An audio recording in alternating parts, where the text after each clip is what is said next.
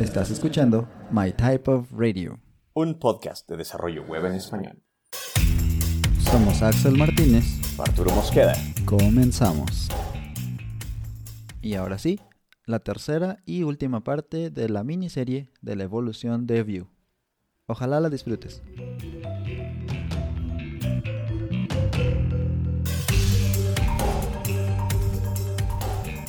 Yo sé que Arturo tiene muchas ganas de hacer una pregunta en cuanto a esto.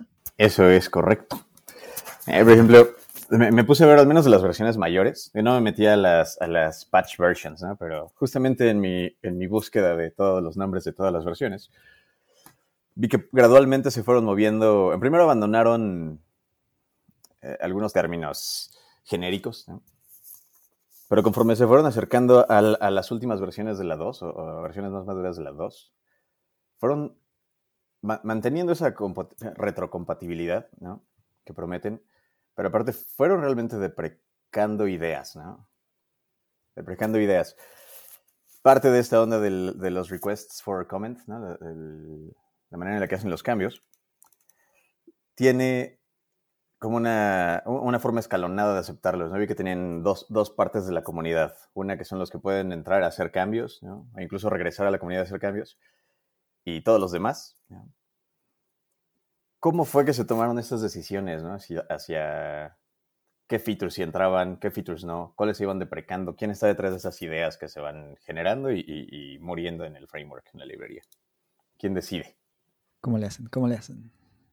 Pues hay un término que se llama el benevolent dictator y esto es de lo que también les ponemos por ahí el link de Wikipedia. La idea es la responsabilidad sí recaería sobre una sola persona, en este caso Evan porque es el creador, porque es el maintainer oficial o principal. Y pero no se trata más que, más que de eso, ¿no? Más que darle esa responsabilidad de tomar la decisión al final del día. Y en el ejemplo que reitero pasó con lo de las clases, fue todo un show. La verdad es que en el desarrollo de software no nos gusta el drama. y la cosa fue, fue eso, o sea, la gente se volvió loca, literalmente puso el mundo de cabeza cuando Evan dijo, vamos a meter clases. Y entonces la, la mitad del salón gritó este, con júbilo y la otra mitad del salón quería romper las ventanas, ¿no? Porque era así como, no, cree, ¿cómo crees que eso vamos a adoptarlo así, ¿no? Y se volvió, la verdad es que fue un relajo. Yo medio seguí ahí los, los comentarios en el issue, porque al final del día pues es un issue, ¿no? De, de GitHub. Y, y sí, era así súper polarizado eso, esas conversaciones. Entonces, Em, este modelo, este, este dictador benevolente, lo que te permite es decir, a ver, pues siéntense y cállense todos porque lo que vamos a terminar haciendo es esto, ¿no? Y, de ahí surgió un poco también esa, esa parte donde se abandonó toda la idea de las clases y se tomó este, este path por el... Em, la API de los composables. Se me va la onda porque... Composition. ajá, el Composition API, que no sé cómo decirlo en español, así que sorry. sí, hay muchos términos que está complicado. Ándale, ese sonó español de España, pero... la interfase de, programación de la aplicación, eh, ¿cómo era? De composición. De composición de funciones. Ajá, y hablando pues de esa nueva API, pues también eh, eso es parte, digamos, ya de la versión 3, ¿no? De este nuevo, nuevo view que también es un rewrite y que también pues trae muchísimas otras cosas a la mesa. Vale, pues ahí ya se nos emocionó y se adelantó Axel. No, no es cierto. Este, pero sí, ya estamos este, transicionando eh, discretamente hacia la versión 3. de la versión 2 les puedo decir, eh, pues estuvo estable, funcionó para muchos y aquí la pregunta del millón igual este, que siempre me hacen es, este, pero bueno, ¿y ahora qué? ¿Tengo que aprender otra cosa para la versión 3 o, o cómo tengo que actualizar mis, mis cosas? O bueno, en esta parte, digamos, pasando la parte técnica un poco, este, este, sí les puedo decir que realmente no se requiere gran cambio. Eh, ya lo que ya tienen son muy pocas actualizaciones las que se tendrían que hacer en su, en su código. Lo que sí es que nos proporciona esta nueva API. el composition, pero es más bien como una forma de escribir su, lo mismo que han hecho hasta ahora, pero otra forma de escribirla que se preocupa más por cómo acomodamos eh, el orden de las, de las cosas, ¿no? Este ya lo vamos, lo voy a platicar un poco más a detalle más adelante, pero sí no es difícil este, integrar las, los cambios. De hecho, hay poquitas cosas que desaparecieron, por ejemplo, los filtros ya no, ya no existen en la versión 3. Entonces, bueno, si vas a actualizar tu aplicación, sí sería de, de revisar los filtros y otras cosillas que voy a, voy a ver más a detalle, vamos a, platicar al ratito, pero sí no es este algo muy complejo, a pesar de que el rewrite se implicó para los desarrolladores sí fue mucho trabajo porque todo se hizo pues desde cero, con base en lo que ya se tenía, pero sí, se escribió completamente desde cero porque de hecho, en lo que comentaba Iván, es que había pensado en solamente agregar features, pero después se dio cuenta que realmente para agregar esos features como el Composition API, lo mejor era rehacer. Y rehacer implicó eh, dividir lo que era el core en diferentes módulos que igual ya se pueden como separar o agregar todavía más, o sea, todavía lo particionó más, digamos, para poder agregar lo que, lo que realmente usas. Y entonces, bueno, eh, igual y nada más usas una pequeñísima parte y todavía sigue siendo muchísimo más ligero, ¿no? Entonces, bueno, ya me emocioné ahora yo. Este, y aquí nos seguirá comentando Axel o Arturo qué más, ¿no? Sí, entre, entre eso, algo a destacar el, la parte del rewrite es que fue en TypeScript, además. Otra de las, de las razones que también polarizó un poquito ahí la discusión y no sé, incluso tal vez algunas personas abandonaron, fue, fue eso, ¿no? Que dijeron, pues vamos a usar TypeScript. Lo que se malinterpreta un poquito ahí es que necesitas TypeScript para escribir Vue 3 y bueno, eso no es, no es el caso, ¿no? puedes usar cualquiera de los dos. Lo que sí es que ahora TypeScript es mucho más fácil que lo puedas integrar en tus aplicaciones si es que ya estás familiarizada con eso y te gusta y lo puedes hacer. Em, pero si no, pues sin ningún problema puedes utilizar JavaScript. Así que antes de meternos de lleno a la versión 3, que ya estamos nadando en ella, pero antes de meternos por completo, un par de fun facts y, recapitulando los nombres de versiones, de nuevo el ñoño de los animes aquí. Hunter x Hunter fue la que siguió a Ghost in the Shell, ¿no? Y después todas las de 2.x fueron en orden, Initial D. Ese es un anime que de hecho no he visto y voy a ver gracias Evan Yu. Evan Yu, patrocínanos. JoJo's Bizarre Adventure. muy buen anime, muy buena serie de animes. Kill la Kill y Level y otro anime que no he visto. Y la 2.6, que es realmente la que empecé a usar hace poquito, es Macros. Curiosamente, después de esto se empezó, ya que me la paso en Reddit, se empezó una discusión enorme en la que probablemente no estaba involucrado Evan Yu, pero estoy seguro que, así como todos los que escribieron en ese thread lo están, Evan Yu lo vio y por eso eligió el nombre de la siguiente versión en 3.0, que es One Piece. Tan, tan, tan. Que curiosamente es un, un, anime que tampoco he visto, pero muchos me lo recomiendan, muy cañón. Y hablando de comunidades este, que no buscan nada a cambio, eh, Evan Yu, patrocínanos. no, no es cierto. Este, pero sí, porfa. Sí, no, sé si, si, se puede, pero, pero sí hazlo. ¿Cómo funcionaría eso? No tengo idea. No sé, no sé, el Comedy Relief para poder pasar a la 3.0 tranquilamente. y es que en el anuncio que hizo pues Evan en la, durante la Vue.js Global, ya en este año, en un año de pandemia, un año de conferencias remotas y todo ese tipo de cosas, nos tocó ver un poquito del progreso muy, muy específico de, de Vue 3, ¿no? Y entonces él nos platica cuándo empezó a hablarse de Vue 3. Fue en realidad desde febrero del 2018. El 26 de febrero dice aquí. Se le ocurrió la primera idea de Vue 3. No dijo si estaba como bañándose o haciendo el desayuno o algo, pero dice que ahí se le ocurrió. Luego hay un primer prototipo que ya funcionaba en 12 de septiembre del 2018. Y pasó de ser prototipo a graduarlo a Vue Next en un repositorio ya específico, fijo para la versión, el 19 de septiembre de ese mismo año, 2018. Para el 2000, perdón, para el 21 de septiembre, el se hizo el primer anuncio oficial, digamos, ¿no? De, de, que iba a haber un Vue 3 y lo hizo en Vue.js London, en Inglaterra, aparentemente. Entonces, fíjense, desde el 2018 ya, ya se estaba hablando de Vue 3. Y esa era la primera fase. Luego vino una segunda fase a la que él llamó eh, exploración. Y esto fue entre septiembre y los primeros eh, días de enero del 2000, perdón, los primeros meses de 2019. Y dice aquí, pues ya estábamos experimentando, ¿no? Con esto de lo que les decía de las clases, de meter TypeScript, de usar una especie de hooks, como ya React había eh, anunciado los suyos, de meter, no sé bien a qué se refiere esto, time slicing. Y bueno, ese mismo enero dijo ya se creó este proceso de los RFCs del que acabamos de platicar. Y pues también presenté esta idea, dice, ¿no? El 27 de febrero mandé el primer RFC, que fue el de la Class API, para que crearas tus componentes con clases.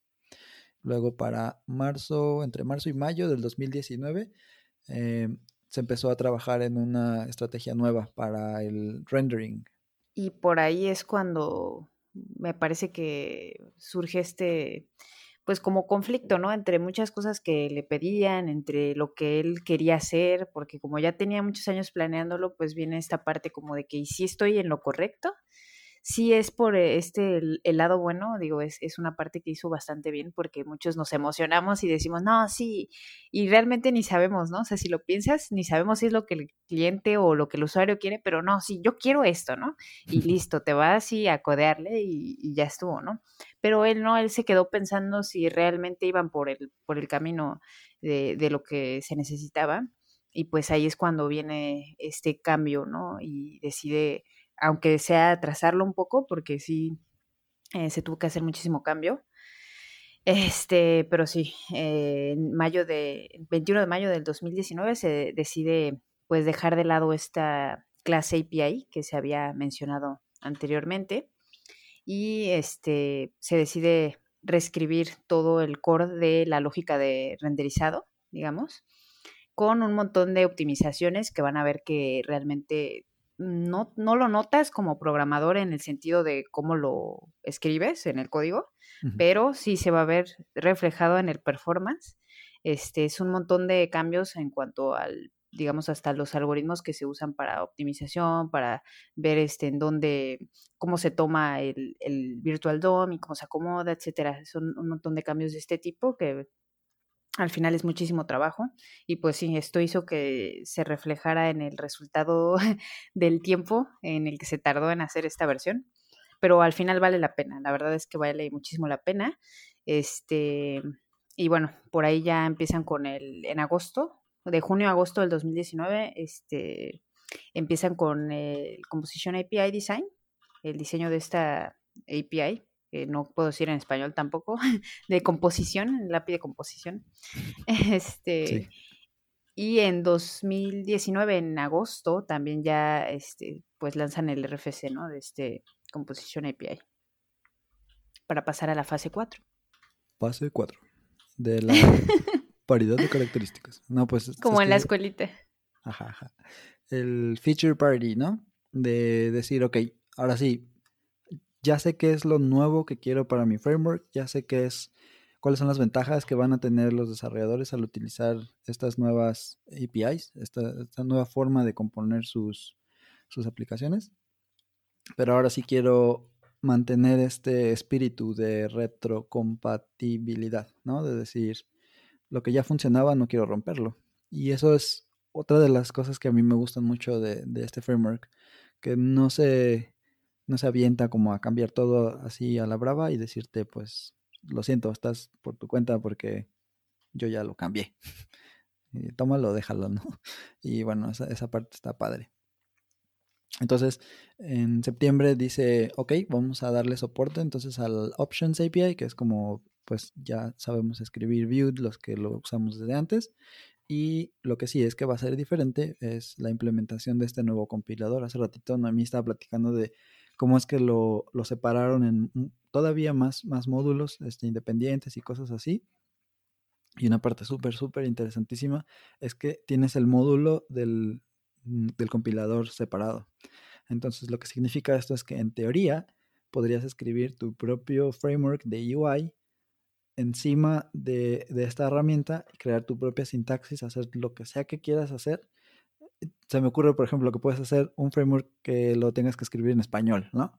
Y los nombres de tus componentes, de tus directivas sean en español y eso lo compile el, este módulo que ya tienen hecho.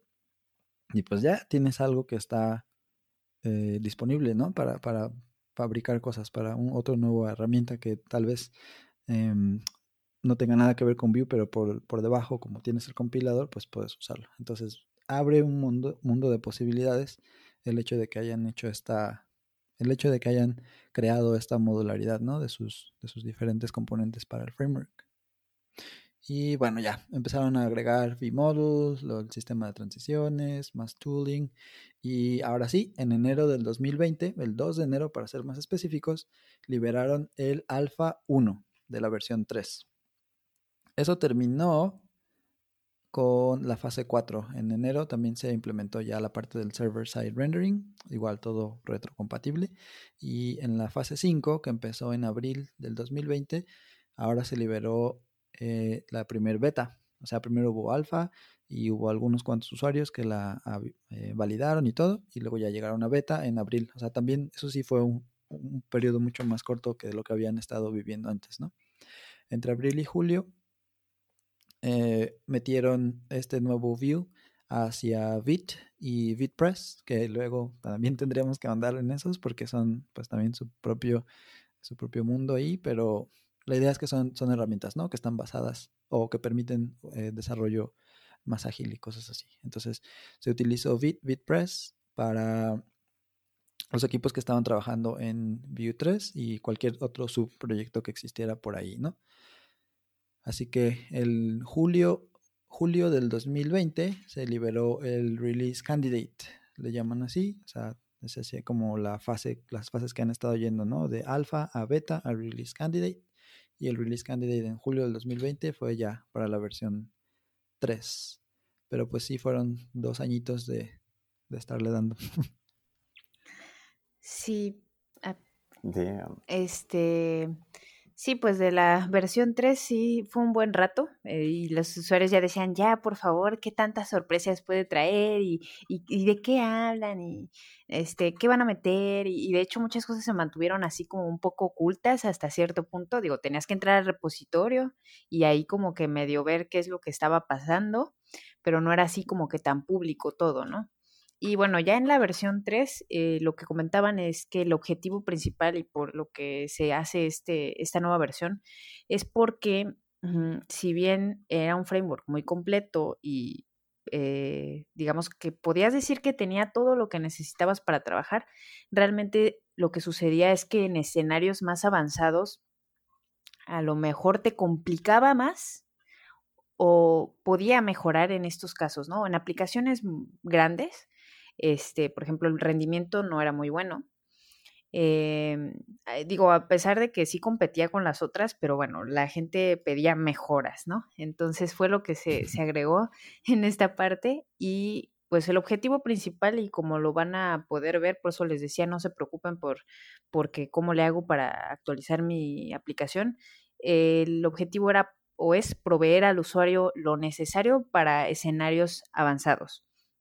Eso es básicamente, ¿no? Porque lo demás lo vas a ver igual, pero sí está muy padre que ahora, este, pues vas a tener esto como eh, preparado para cosas más, más avanzadas, este, hablando como de aplicaciones, pues eh, formales o, de una empresa grande, ¿no? Y de hecho por ahí un ejemplo en el que pensé que no he desarrollado porque me pasaron otro proyecto de momento, este, ya ven que surgen urgencias y ahora pásate a este y ahora el otro y ahora sí, este, no puedo dar muchos detalles, pero por ahí ya tengo una idea de, cómo nos, me va a servir bastante.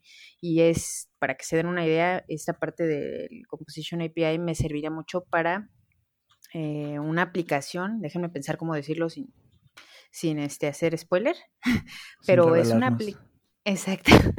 una aplicación que va a ser como configurable por usuario y que va a tener como, digamos, frameworks dentro del, del mismo framework. Es algo bastante complicado, igual y por ahí ya lo, lo platicamos más, pero sí, no hay que como agobiarse tanto con que, ¿y ahora cómo le hago para actualizar? Simplemente véanlo como algo eh, bueno y nuevo para este, cosas avanzadas, ¿no? Que eso es lo que, lo que parte de esta, eh, de esta nueva versión. Claro, y prácticamente agregan más herramientas al toolbelt, ¿no? Personalmente mi favorita, porque no me he metido tanto con el Composition API, la verdad me la he pasado jugando con Nuxt y como Nuxt todavía no ha subido a la versión 3, pues todavía estoy medio metida. Pero lo que sí me ha gustado jugar con la 3 es la inyección de variables en, en los estilos. Eso es increíble. Eso no es spoiler, eso, sí es público según yo. y está súper chido. Y, y, nada más para ponernos en perspectiva, de, ya que mencionamos cuánto trabajo costó y cuánto tiempo estuvieron dándole a eso, Vue 3 salió este año, ¿no? En 2020 pero ya platicamos de que fueron dos años enteros de desarrollo, ¿no? O sea, esas cinco fases por las que, por las que pasamos hace rato fueron dos años enteros, 37 requests for comments, ¿no? O sea, 37 cambios o diseños técnicos que, que se analizaron y se estuvieron revisando una y otra vez hasta que los features quedaron súper bien definidos, súper bien hechos, ¿no? Bien documentados. 2.682 commits, que igual ese no es un número tan brutal, más bien ahí mis respetos que pocos commits pudieron hacer, eh, con, qué pocos commits pudieron hacer los cambios tan geniales. Es que no pusieron, agregué una como, una coma. Ah, eso es el truco. Fixing typo. Y este, fixing typo. Repartidos alrededor de 628 pull requests y con 99 personas contribuyendo. Eso es brutal. Y, regresando a mi comentario del inicio de que yo antes no era tan, tan metido con Vue, recuerdo un punto en el que Vue no pasaba los números de Angular siquiera, ¿no? E, en, cuando React ya había super mega pasado a Angular. Y hoy existen más de un millón de usuarios activos e, en, en, la plataforma en Vue y 8 millones de descargas en NPM al mes. Así que para los que digan que no se está usando Vue, se está usando bastante. Y para los que digan que 2020 fue un año horrible, bueno, tuvimos la versión 3 de Vue, si es que nos sirve de consuelo a algunos. Sí, y por ahí eh, algún tema que igual me preguntan. Este, discúlpenme que les, que les diga mucho que me preguntan, pero es que siempre trato de, de cuando hablo decir lo que, pues contestar estas preguntas, ¿no? Que siempre te hacen y que pues sé que les puede servir a, las personas, sobre todo cuando están queriendo pasarse a, a O quieren saber este, qué tan complicado es y todo esto, este, podemos decir que, que ya se está usando por muchísimas empresas grandes, digo, para aquellos que, que, tienen miedo de que no sea estable y que bla, bla, bla, pues este, dentro de las empresas que lo usan está Mac, IBM, Microsoft, eh, Google, Nike, eh, L'Oreal, la NASA, Pixar, eh, Animation Studios. Así que digo, este, son bastante grandes estas compañías y también otra, otro tip que les puedo dar es que mm, sí, a lo mejor en México o en Latinoamérica van a ver que no, no es muy común o no hay muchos trabajos. Eso sí es una desventaja que, que podemos decir que le encontramos a este framework. Pero lo que sucede es que donde sí hay muchísimas vacantes y van a ver que abren y abren y abren vacantes es en Europa. Por alguna razón allá pues ha funcionado bastante y, este, y hay muchas de estas vacantes además son remotas. Entonces, eh, no, no, ahora sí que no pierdan la esperanza y no digan, no, es que vio no, porque aquí no hay trabajo. Al final, si eres bueno y este y te gusta lo que haces, realmente es que sí les puedo decir que hay muchísimas vacantes, e incluso remotas, y este, sobre todo en, en Europa, ¿no? Sí, eso está bien padre. Vale, entonces, eh, pues ¿qué más trae aparte del Composition API, no? Porque dicen, uy, ¿cuántos dos años? Y nada más trae eso que ni voy a poder usar ahorita, pero no, este, van a haber otras, otros cambios y, y sobre todo mejoras. Eh, por ejemplo, fragments, este implica que el, componente root ya no va a tener que ser un, uno solo, como había sido hasta ahora. Tú creabas un single file eh, component y te, solo podías agregar un, un parent, ¿no? Un root. Y ya esto no va a tener que ser de esta forma. Este, parece como que no es mucha ventaja, pero créame que sí. Ya cuando estás haciendo componentes sí se complica esto. Eh, también vamos a ver otras características nuevas como el teleport y suspense. Y eh, en el style eh, se pueden incluir reglas globales o que apliquen solo al contenido de un slot, por ejemplo. Esta es otra característica. Como les mencionaba, también se eliminan los filtros. Los filtros realmente eran para precisamente filtrar, por ejemplo, este, dar formato a textos y estas cosas, pero realmente no es que no se pueda ya, se puede hacer, pero se va a hacer sobre el computer. Y lo hicieron precisamente porque ya no querían como agregar más cositas que, que, terminan siendo lo mismo, ¿no? Al final todo esto era un eh, computado y pues si quieres agregar un filtro, lo agregas, pero sobre los, los este, funciones computadas y um, hay algunas este, mejoras en fase experimental. Por ejemplo, este, State Drive en CSS variables, no sé cómo decirlo en español, pero que vamos a poder usar variables en el, en el template, en la parte del template y pues va a estar, está padrísimo esto, ¿no? Pues sí, en esto va Vue hasta ahora, Vue 3 con todas estas nuevas características y de allá salió de esos orígenes humildes. Y bueno, ya lo que hemos platicado, ojalá que les haya ayudado como para darse una buena idea de, dónde está parado View, de qué es View, todo lo que hemos estado platicando en episodios anteriores y este. Eh, estamos muy contentos de por fin haber podido grabar. Esto es un episodio que habíamos estado preparando pues ya desde hace un rato. Había muchísimo material que queríamos compartirles y teníamos bastantes ideas que queríamos eh, pues mencionarles y sobre todo pues la, la, invitada, ¿no? También teníamos ya ganas de, presentar algo con Noemí y pues traérselos a todos ustedes, como ven. Sí, entendí la indirecta, una disculpa por, por no llegar otras veces, este, pero qué padre que ya lo pudimos hacer y, y, espero que no sea el único, ¿no? Muchas gracias igual y pues también espero que les haya gustado y, y que aprendan mucho sobre Vue y que se queden con Vue. Eh, definitivamente. Ay, unas veces. No eres la única que ha detenido esta grabación, ha sido sobre todo Axel. No, no es cierto, Axel. Pero Muchas gracias por Obviamente van a haber más, así que continuemos y, y, espero que les haya gustado, que te haya gustado a ti que nos estás escuchando. Y bye. Hasta la próxima. Déjenos sus comentarios en Twitter, corríjanos si es que dijimos algo equivocado. Ahí nos cuentan qué tal. Sin más, pues nos despedimos y hasta el otro año. Adiós. Gracias. Muchas gracias por escucharnos. Puedes suscribirte desde Spotify, iTunes o tu reproductor favorito. Síguenos en Twitter, arroba mytypeofradio y nos escuchamos en la próxima.